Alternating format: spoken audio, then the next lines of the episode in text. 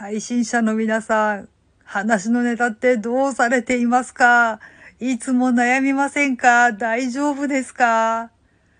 どうも、あじたまです。私はとても困っています。もう毎日何を喋ろうかなってもうもだえているんですけれどもね。皆さんそんなことないですか？いやー、話のネタなんか困らないよ、無限にあるよ、何言っちゃってんの？とかっていう方はとても羨ましいんですけれどもね。残念ながら私はそうではないんですよ。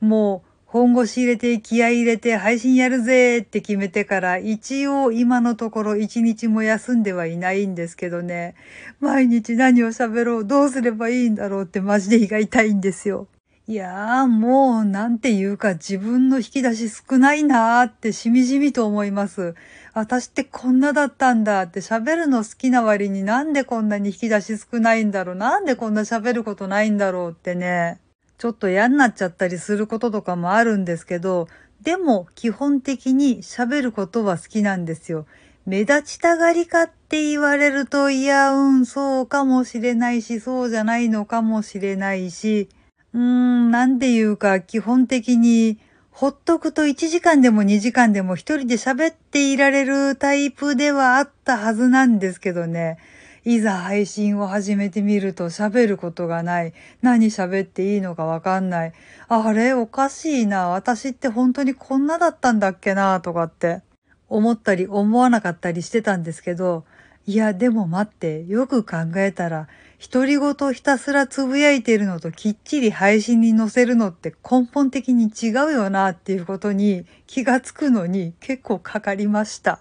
そう、取り留めのもなくぐだぐだ喋ってるっていうのはできるんですけど、配信に載せるってなるとやっぱ人に聞いてもらうことになるじゃないですか。まあ仮に誰も聞いてなかったとしても、もしかすると誰かの耳に届くかもしれないじゃないですか。あんまりうかつなこと言えないよなとかって思うとやっぱ身構えちゃってね、話すことなくなってきちゃうんですよね。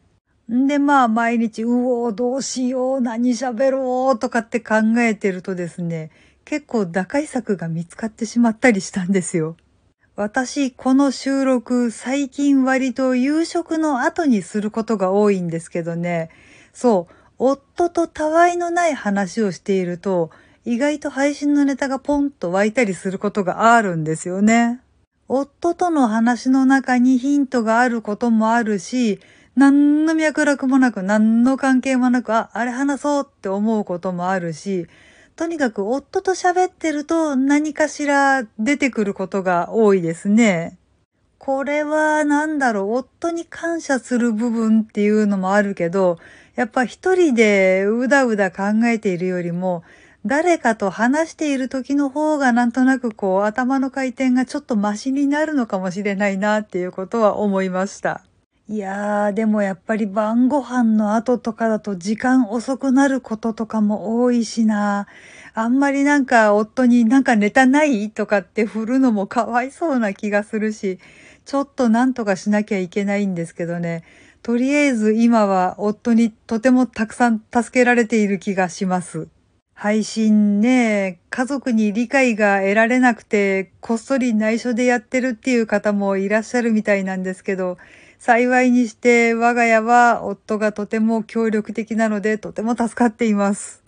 まあでもあんまり迷惑かけられないな。ちょっとネタ探しはできるだけ自力で頑張ってみたいと思います。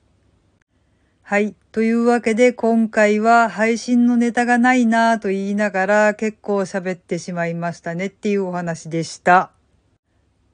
この番組は卵と人生の味付けに日々奮闘中の味玉のひねもす語りでお送りいたしました。それではまた次回お会いいたしましょう。バイバーイ。